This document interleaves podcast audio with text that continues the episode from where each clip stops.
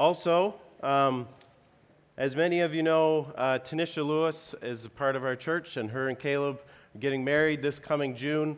Uh, and many of you know she's had some health complications, and uh, she's in at the clinic this morning. She's had a bit of a flare up, and so. Uh, so, obviously, with the wedding just six days away, that's a cause for concern for them.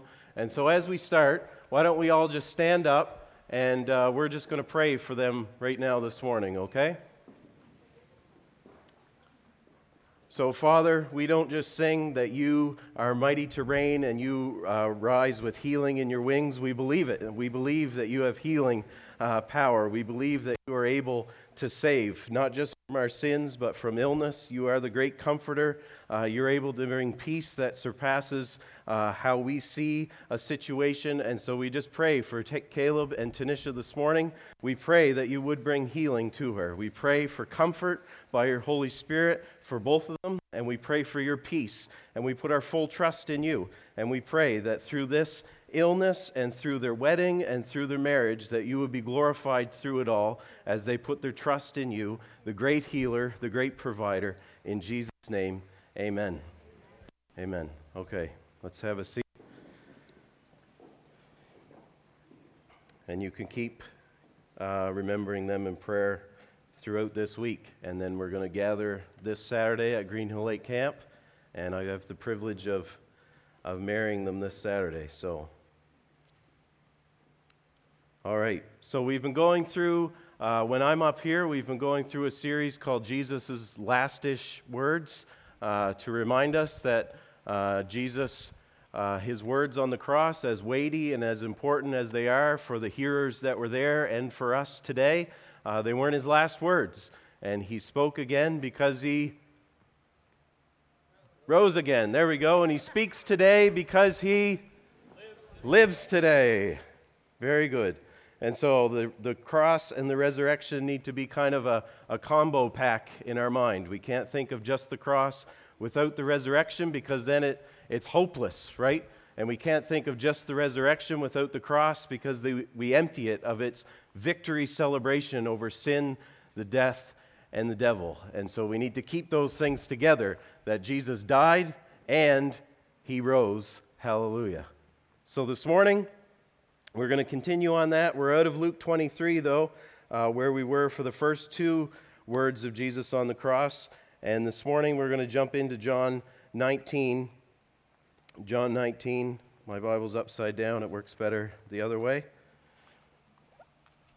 And so we're in John 19, verse, uh, we'll start at verse 23. John 19, verse 23. So, just a bit of background so we get the picture again of what's going on. So, Jesus, uh, he was betrayed and arrested in the garden. He hasn't slept since then. He's just been drug around from high priest to authority to authority to council.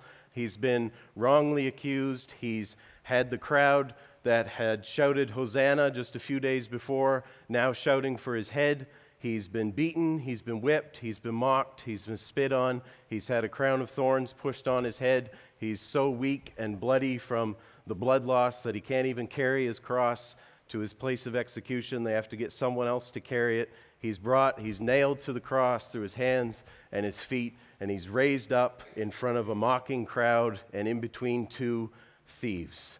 That's our scene that we've seen so far of what's happened, and it's horrific and um, but that is what Jesus went through. And in the midst of that agony and suffering, we've heard him look out at the crowd in front of him who was railing against him and say, Father, forgive them, for they know not what they do. And then we've heard him look at the thief beside him on the cross and say, Today you will be with me in paradise. Whew.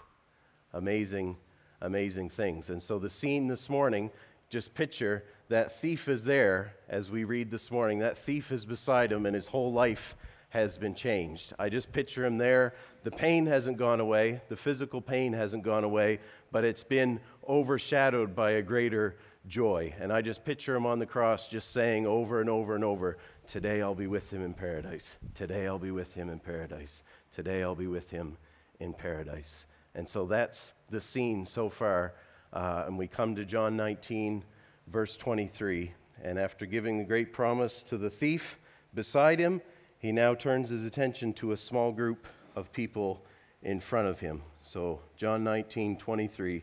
When the soldiers had crucified Jesus, they took his garments and divided them into four parts, one part for each soldier, also his tunic, but the tunic was seamless, woven in one piece from top to bottom. So they said to one another, Let us not tear it, but cast lots for it, to see whose it shall be. This was to fulfill the scriptures, which says, They divided my garments among them, and for my clothing they cast lots. So the soldiers did these things. But Standing by the cross were his mother and his mother's sister, Mary, the wife of Clopas, and Mary Magdalene. When Jesus saw his mother and the disciple whom he loved standing nearby, he said to his mother, Woman, behold your son. Then he said to the disciple, Behold your mother. And from that hour the disciple took her to his own home. So immediately John sets up the contrast between the soldiers and this group of women and the disciple that Jesus loved is most likely John himself. And so we see these heartless soldiers turning a man's death into a lottery. There's no concern, there's no reflection. This is just one of many crucifixions for them. And if they can use it to get ahead a bit by having a dead man's clothes, uh, then they'll do that. There's no, it's a heartless response to the death of Jesus. And again, it fulfills an Old Testament prophecy, this time from Psalm 22. And then notice, John says in verse 25, the soldiers did these things, but there was the contrast. Not everyone there was heartless. Not everyone uh, had abandoned Jesus. There was a group there that loved him, there was a group that stayed with him. And the list John gives can be a bit confusing depending on what translation you're reading from. Uh, it can be a bit confusing of how many women are actually there, um, and, and various interpretations have been given from two women to three women to four women. Uh, one translation helps a bit. It says, Near the cross of Jesus stood his mother and her sister, as well as Mary, the wife of Clopas, and Mary Magdalene. So most would say then that there are four women here at the foot of the cross. So we have Jesus' mother, who we know is Mary, and we'll come back to her. We have Mary's sister, Jesus' aunt. She's unnamed at this point, so we won't add much to that. We won't speculate this morning.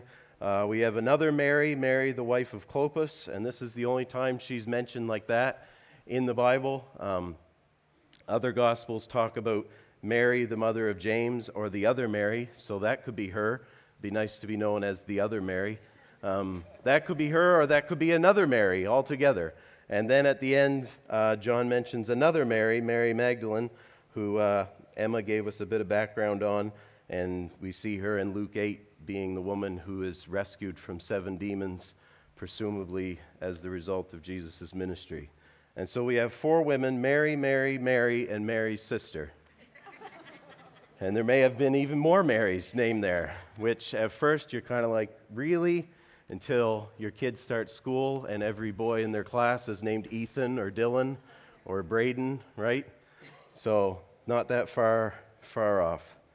So, we have four women, and we can picture all of these women in immense pain and confusion and many tears. Uh, they only, the one they, had, the one they had loved and followed is now being crucified in front of them. But surely their pain was nothing compared to the pain of Mary, Jesus' mother. Their pain was nothing compared to the pain of Mary, Jesus' mother. Not only was Jesus her Savior too, but this was also her son. The baby she had delivered and nursed and rocked to sleep. This was the boy she had raised and read stories to. This was her miracle baby. She had taken him to the temple. He had prophetic words spoken over him. An angel had appeared at his birth, for goodness sakes, and said that he would reign forever. And so there she is with all of that. This is her son. This is her son hanging there on the cross. She sees at the foot of the cross, looking up at his beaten body pierced on the cross. She hears his screams of agony. This is her son. We can't lose that. I mean, sometimes we, we, we, in our, how do I word this? In our effort to not make too much of Mary, we ignore she went through some horrific things in the death of her son that she carried and raised. This is her son. And our natural instinct as a parent is to prevent our kids from enduring any pain and comfort them when they do experience pain. That's just our natural instinct. When they're younger, we can scoop them up and we can shush them and we can put the Hello Kitty band aid on and give them a kiss, and all is well, right? When they're older, it might not be a scraped knee, it might be that a boy has broken their heart. I haven't got there yet, so I'm not sure what to do, but boy, am I going to get there one day. so I think what you do is you take them out for ice cream and then you track that boy down and you put the fear of God into his tiny life. I don't know. Amen from Byron.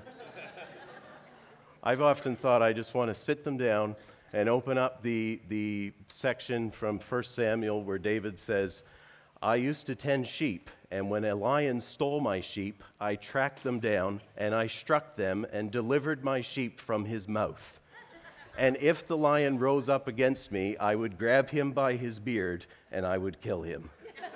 And then just close the Bible and say, Do you understand? I don't know because I'm not there yet, but that's what I'm thinking. Aaliyah, if this is still online in eight years, I love you.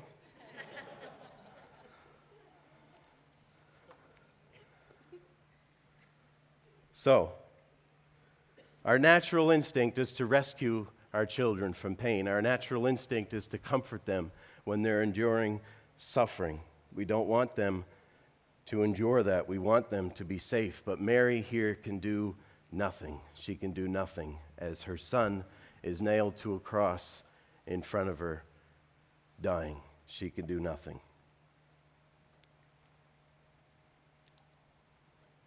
Many years earlier, just after Jesus was born, Mary took him to the temple, and a prophet named Simeon prophesied Behold, this child is appointed for the fall and rising of many in Israel. And then he says to Mary, And a sword will pierce through your own heart.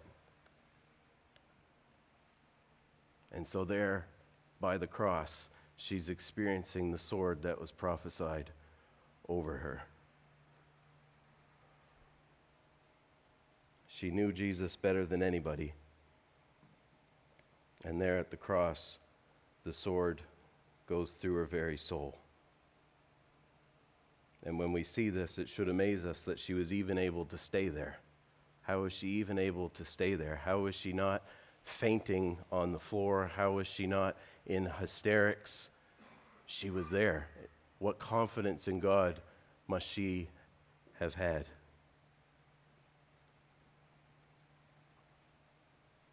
I just picture thinking back to the promise that the angel gave her at Jesus' birth. He will be great and will be called the Son of the Most High, and the Lord God will give to him the throne of his father David, and he will reign over the house of Jacob forever, and of his kingdom there will be no end. I just picture saying, God, you said forever.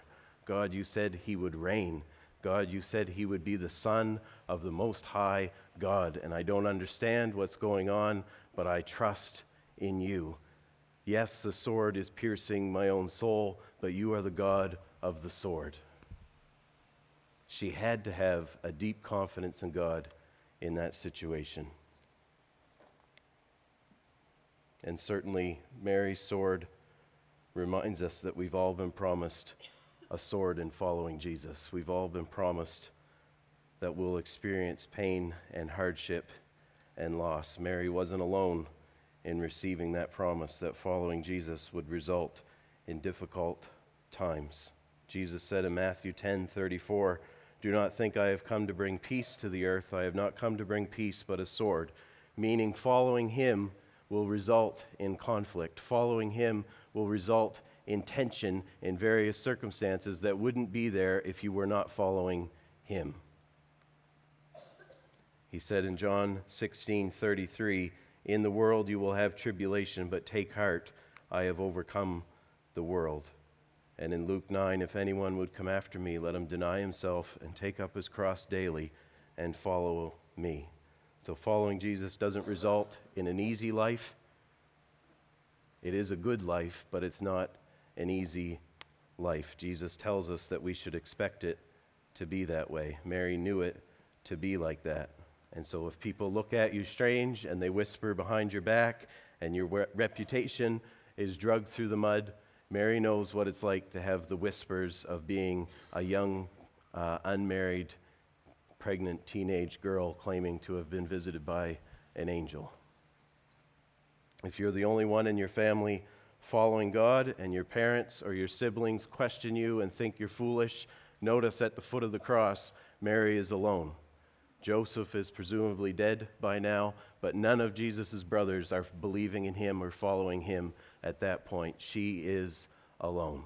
You can picture them saying, Mom, we told you he was going to go. All this stupid Messiah talk would get him killed. We told you this would happen. She's all alone in her belief of Jesus as her Savior. If you've experienced the loss of family and friends because you felt God calling you away to something away from them, or have said goodbye to a child who has moved because they felt God calling them to something in another country, Mary knows what it's like to lose a child who's following God's mission in his life. I was reading Todd Ahrend, who's the director of the traveling team, which is a campus missions work has said that the number one obstacle they face in mobilizing students for mission, for global mission, isn't money, it's parents.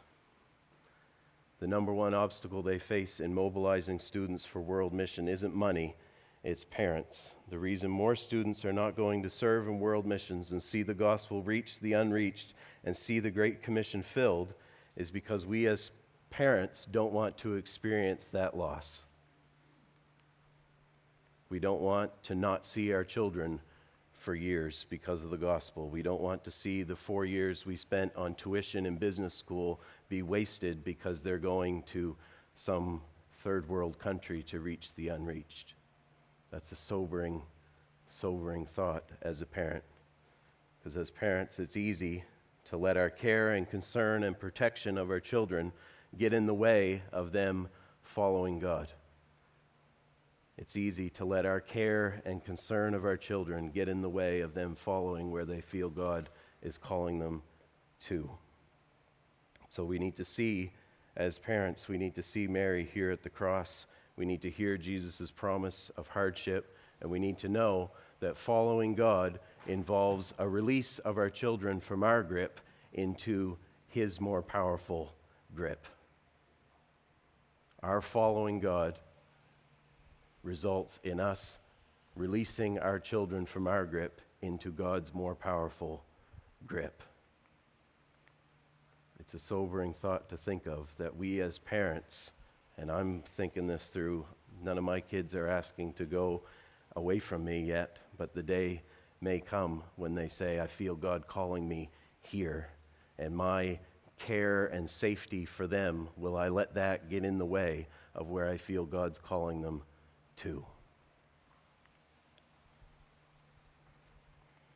Whose grip is our child in?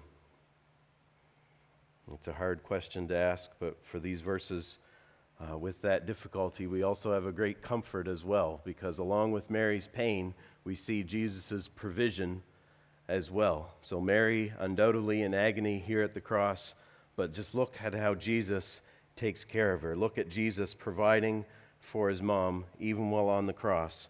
He says, he says, when Jesus saw his mother and the disciple whom he loved standing nearby, he said to his mother, Woman, behold your son. Then he said to the disciple, Behold your mother. And from that hour the disciple took her to his own home. Jesus sees his mother's pain, and he knows that currently she has no one to take care of her. And he looks at her and he says, This man, John, he loves me. He is my disciple. He is now your son to take care of you and provide for you. Be a mother to him. And then Jesus looks at John and says, Mary is now your mother. Take care of her, provide for her, be a son to her. And we should just sit back and be amazed at Jesus, the provider. And it probably stands out to you a bit that Jesus calls her woman. That's kind of a bit, oh, why wouldn't he call her mother? But he call, he, Jesus never, it's never recorded that Jesus calls Mary mother. He always refers to her as woman, but he's not being disrespectful. He's showing that even his very mother does not have special access to him as a Savior. Mary, as well, is a woman in need of his saving grace. And Jesus is underscoring the fact that he was much more than just a son to Mary, and the relationship of mother and son paled in comparison to the relationship of sinner and Savior. There's this time in Luke 11, Jesus is teaching, and it says that a woman in the crowd raised her voice and said to him, Blessed is the womb that bore you and the breasts at which you nursed.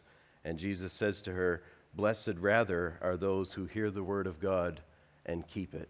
Blessed rather are those who hear the word of God and keep it. In other words, Jesus is saying that relationship to Him on a spiritual level is much more important than relationship to Him on a physical level. Mary is blessed because she was obedient to the word of God, just like you and I. So, isn't it amazing over the last two weeks that we've been looking at this? We've seen a thief on the cross, uh, an armed robber, guilty, hanging on the cross, receive forgiveness and be welcomed into paradise. And now we see Mary, his own mother, in need of that same salvation. And so at the cross, you see the thief, you see Mary, and you just hear the words of Romans 3. Whether you're an armed robber or the mother, the earthly mother of Jesus, all have sinned and fall short of the glory of God and are justified by his grace as a gift through the redemption that is in Christ Jesus. But notice as well how Jesus just showcases his provision while on the cross, how Jesus is the great provider even while hanging on the cross. He's dying, he's nailed to a cross in agony, and he looks and he sees his mother's anguish, and right there, he provides for her physical well being.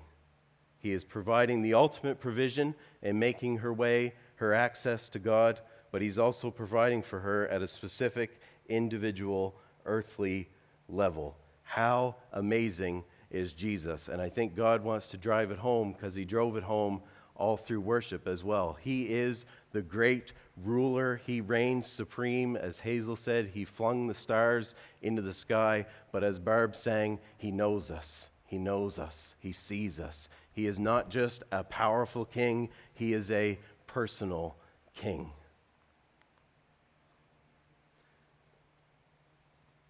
Sometimes when we look at you know, Jesus as king and the kingdom of God and advancing the kingdom, we can be guilty of thinking that Jesus is just kind of out of reach and only concerned about big picture things. But this shows us that the bigger mission doesn't overshadow the individual needs of his people. Jesus is able to do both. There on the cross, he is able to triumphantly move his mission forward, and at the same time, on the cross, he's able to see the needs of Mary and provide for her.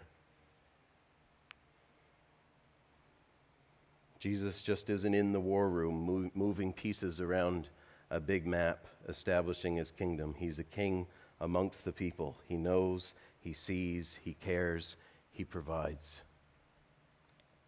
And He promises to care for us much more than the birds of the air. He promises to care for us much more than our earthly parents can. He is the great provider. He is the great provider. Do you see that? If Jesus can provide in that way while dying on a cross, how much more can he provide now sitting on his throne in heaven? I think if Jesus had a resume, it would be point one senior provision specialist, years experience, eternity past, dash, eternity future. He is the provider. That is what he does.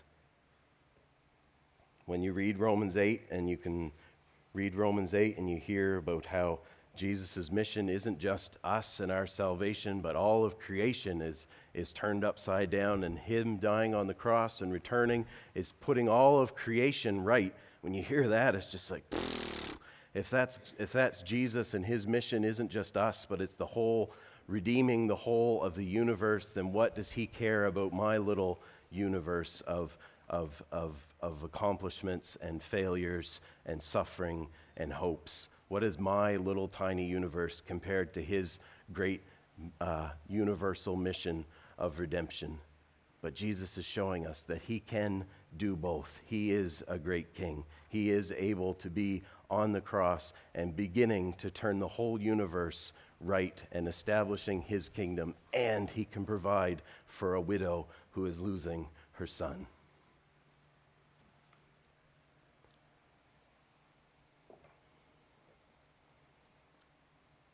He can care for us at a personal, individual level. So, yes, we should expect trouble. We should expect times of loss and hardship, times of the sword that was prophesied to Mary. But we should ex- also expect that in those times, we have a personal king who promises to supply every need of ours according to his riches in glory. He's a personal king. He's a personal king. Lastly, with these words, Jesus just doesn't show us his great provision for us, but he's also establishing the priority of his church in our lives. And it's interesting, isn't it, that Jesus puts Mary in the care of one of his disciples and not in the care of one of, other, uh, one of her other sons. And why is this? You'd think that you know, if, if she had she had a few sons, maybe some daughters in the in the Bible we read, and so why wouldn't Jesus put her in the in the care of one of her sons? Why does she why does he go to John, one of his disciples, especially in a society that placed a high importance on family? You would think that Mary would and should be taken care of by her sons. But Jesus knew that Mary's needs went beyond just physical food and shelter. She was a believer of Jesus, she was a follower of him. And so she needed to be cared for at a spiritual level. And Jesus knew that his brothers couldn't do that because it tells us that they did not believe in him.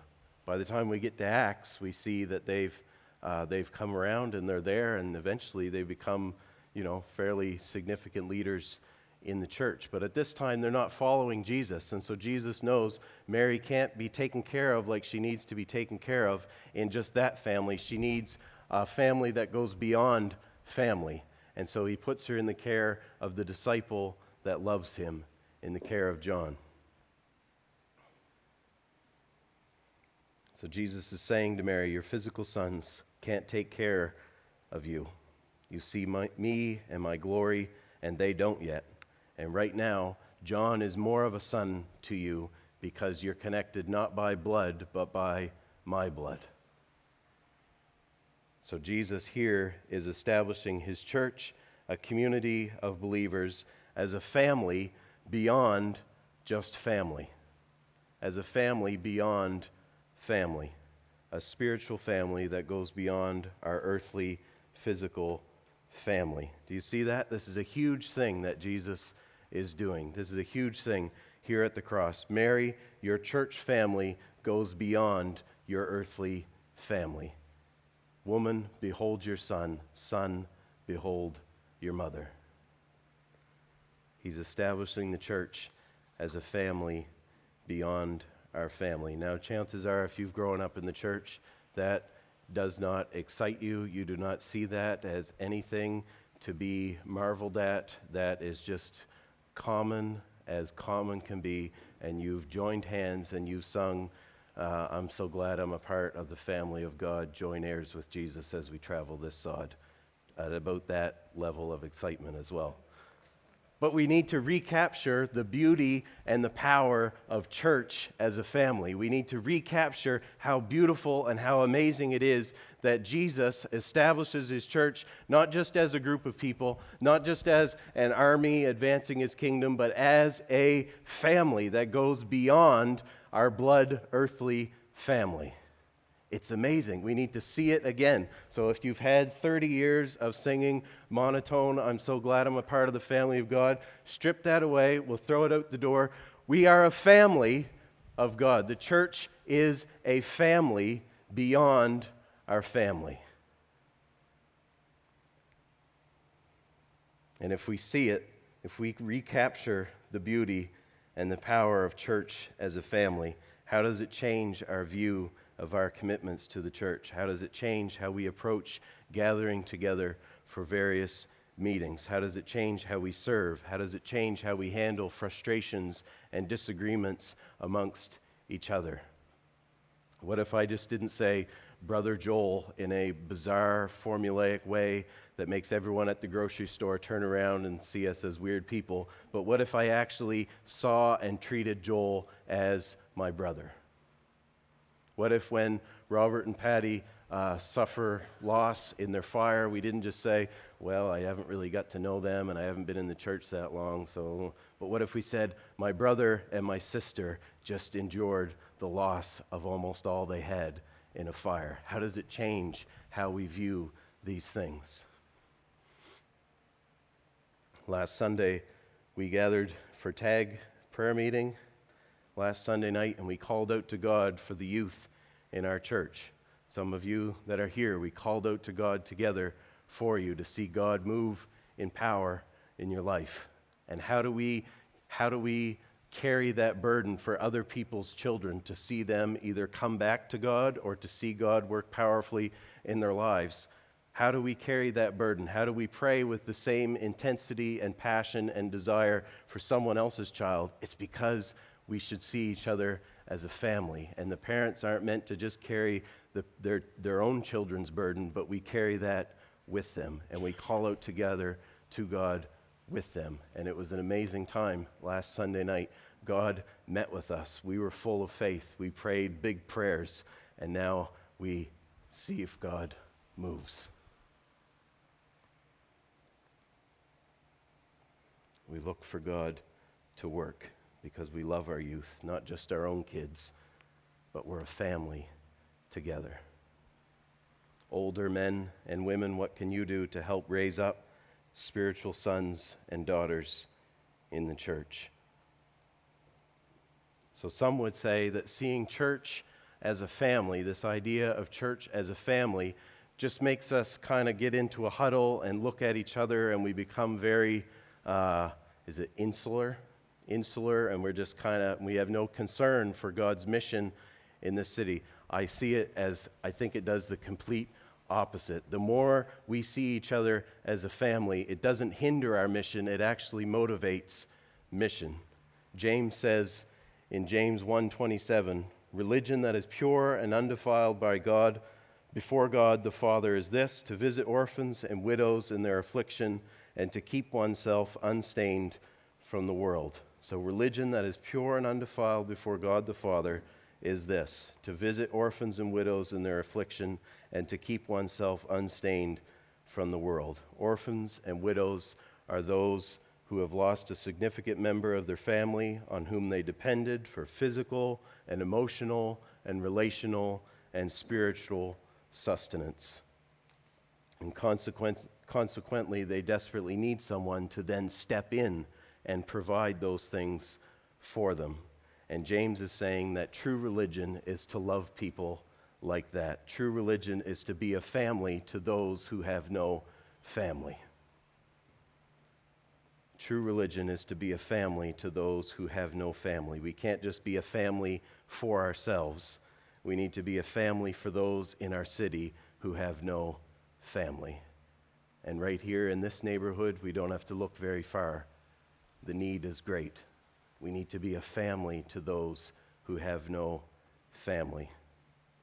And so, as we look at working with the poor, as we seek where God is leading us and reaching different areas of the city where we need to see breakthrough, we can't just bring physical relief. We need to be a family to those who have no family. We need to provide fathers for the fatherless. We need to be a place where the childless find children. We need to be a place where the refugee who's been separated from their family finds a new family. We need to be a place where widows are cared for and supported. We're not just providing physical relief, we need to be a family to those who have no family. We're those who have no family find the most real family they could hope for. And that just doesn't come just because we, wa- we want it to. That requires work on our part. And there may be times like Mary in that where we experience the sword, where we experience the suffering and the loss and the sacrifice and the hardship. But we can do it and we will do it because we know that we have Jesus, our great provider, in those things, who says that whatever you give up for the kingdom, you will be repaid a hundred times more in his kingdom. We have a God who says he will supply every need of ours according to the riches of glory in Jesus Christ. Do you see that? A family beyond family. Will it require hardship and sacrifice? Yes. Is Jesus our great provider? Yes. Does he make a way for us to come to God, remove our sin, make us righteous before him? Yes. Does he also say that he will care for us, that he will never leave us or forsake us? He's not just giving us a golden ticket to get into heaven, he is with us. He is our provider, not just in eternity, but in daily provision of his grace. He is with us. And because of that, then we can be a family to those who have no family. We can be fathers to the fatherless. We can provide much more than just physical relief. We can be a family together. Taking care of each other, yes, very important. Taking care of each other, but also extending out and inviting people in. Amen. Let's pray.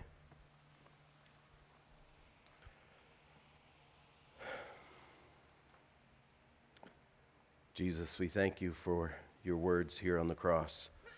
We thank you that we see that following you, we will experience hardship, we will experience suffering. We pray, Father, that you'd give us courage in that to follow you. We pray as well that you would renew our trust in you as our great provider,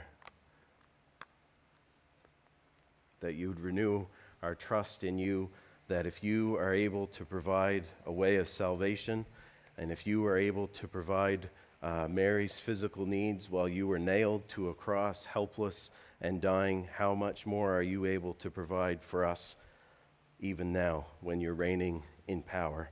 So we pray that you would give us a great faith in you and a great trust in you to follow you wherever you're calling us to.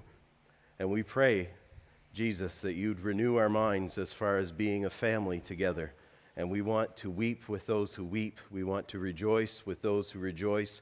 We don't want to have a mindset of church where we can just come and go and it doesn't have any impact on our life and it's just another meeting in our weekly schedule. We want to have new eyes to see each other as a family together, a family that has a great mission forth in this city to bring family to those who have no family. And so we pray, Father, for your wisdom in that. We want to reach people. We want to bring people in. We want to show them the love that you have for us by the way that we love them. And so we want to take your word seriously that says that true religion is to take, is to take care of widows and orphans and those who are lacking in, in the things that they need in, in physical and emotional and relational and spiritual sustenance for them to live and so we pray, Father, that you would help us to take that seriously, and we want to move forward in that. We want to impact this city uh, by being a family to those who have no family. And I just think of, of uh, Jim Elliot. He said that he is no fool who gives up what he cannot keep to gain what he cannot lose. We don't want to be fools. We want to give up what we cannot keep to gain what we cannot lose in being a family uh, to this city for your glory. In Jesus' name, amen.